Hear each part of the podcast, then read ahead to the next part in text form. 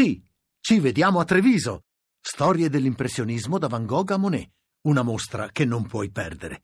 Scopri tutto su lineadombra.it. Federica Bianchi, ciao, giornalista Ciao. dell'Espresso. Ciao Federica.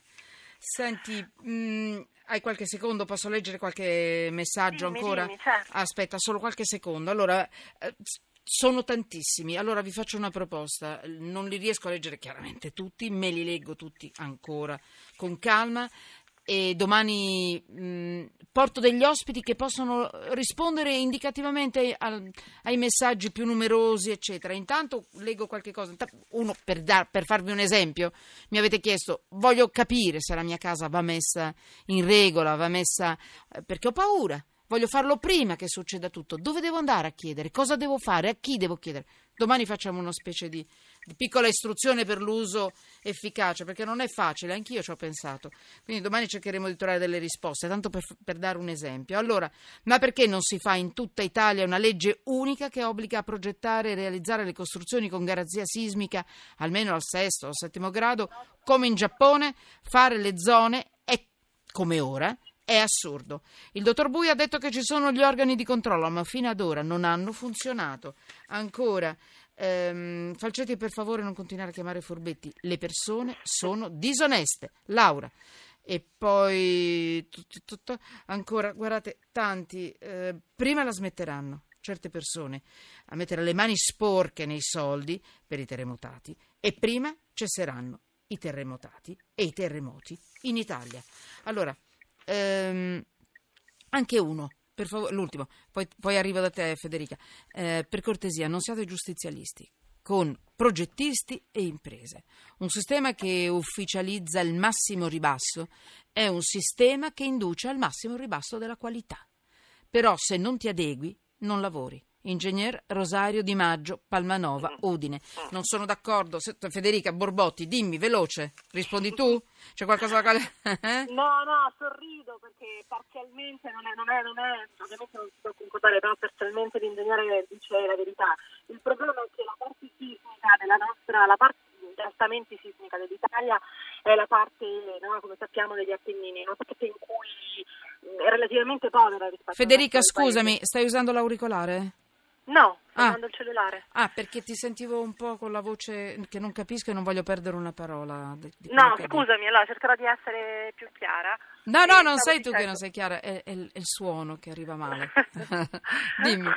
Stavo dicendo che ehm, è una parte relativamente più povera della- del paese, per cui il valore singolo di ogni casa molto Ah, spesso non è altissimo, per cui e, e la, la- la- la- ristrutturazione antisismica diciamo, spesso equivale allo stesso valore delle case. Parliamo di case pietra, case molto Mhm. vecchie, oltre l'80% del patrimonio nazionale è stato costruito entro gli anni 80 e la maggior parte negli anni 50-60 sull'Appennino Certo. molto prima. Il, il tempo di vita degli edifici è 50 anni. Ecco. Eh, nel frattempo eh, le regole sono cambiate e tanto. Ecco, regole, scusami, perché ho paura che poi finisca la puntata Dimmi. e non riesco a farti almeno quel pezzetto, diciamo così, di bella, di bella notizia. L'Unione Europea, mi fai un flash su questo? Cioè, cosa ha fatto? Ha ceduto? Mm, che cosa Sta significa? aprendo, diciamo che questo terremoto è brutto dirlo, ma è stato, come dire, gli hanno giocato un assist a Renzi perché è venuto nel momento in cui lui cercava di far passare una manovra che altrimenti non sarebbe mai passata. Adesso molto probabilmente con qualche accorgimento tecnico passerà. Il problema è che il deficit strutturale all'1 dovrebbe essere all'1 all'1,6%, adesso è all'1,7%. Lo 0,7 se arriva al 2,4 è fatto di eh, emergenze che si riferivano soprattutto a, a matrice e immigrazione. Però adesso, con quest'altro terremoto, lui riesce come dire, a farci entrare dentro ehm, un altro po' di deficit. Cioè, tradotto, significa che le spese eh, per l'emergenza terremoto verranno conteggiate fuori dal deficit, ho capito bene? eh? strutturale, Strutturale. E, eh, sono extra, sì. E quindi l'Unione Europea ha detto ok, per forza, dopo questo ennesimo terremoto. Sì, Ho capito? Sì, fino a ieri aveva detto di no. Fino a ieri aveva detto di no. Senti, facciamo così Federica, fermiamoci qua, non aggiungiamo altro, la puntata sta per finire, poi tanto ci risentiamo, almeno finiamo con qualcosa quasi positivo. Eh?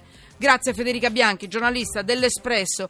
Eh, due, due o tre messaggi. Alla casa dello studente avevano usato nel cemento ferro non nervato. Altro che furbetti. Assassini. Andrea. E poi ancora due messaggi belli. Ho raccolto i proventi di una giornata del mio studio privato per devolverli agli amici terremotati del 24 agosto. Non ho fatto in tempo a fare il bonifico. Ed ecco un altro terremoto. Il dolore che ho dentro è insopportabile. Vincenzo.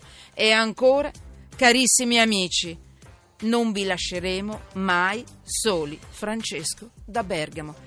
Per questa puntata Michela Ferrante, Alessandro Allegra, Valeria Donofrio, Francesca Mechelli, in regia Anna Posillipo, tecnico Stefano Capogna, do la linea al GR1 a Francesco Mincone. Noi siamo quelli di sotto inchiesta. Lo, lo, voglio rileggere questo messaggio, troppo bello, lo rilego. Non dico il mio nome. Carissimi amici, non vi lasceremo mai soli.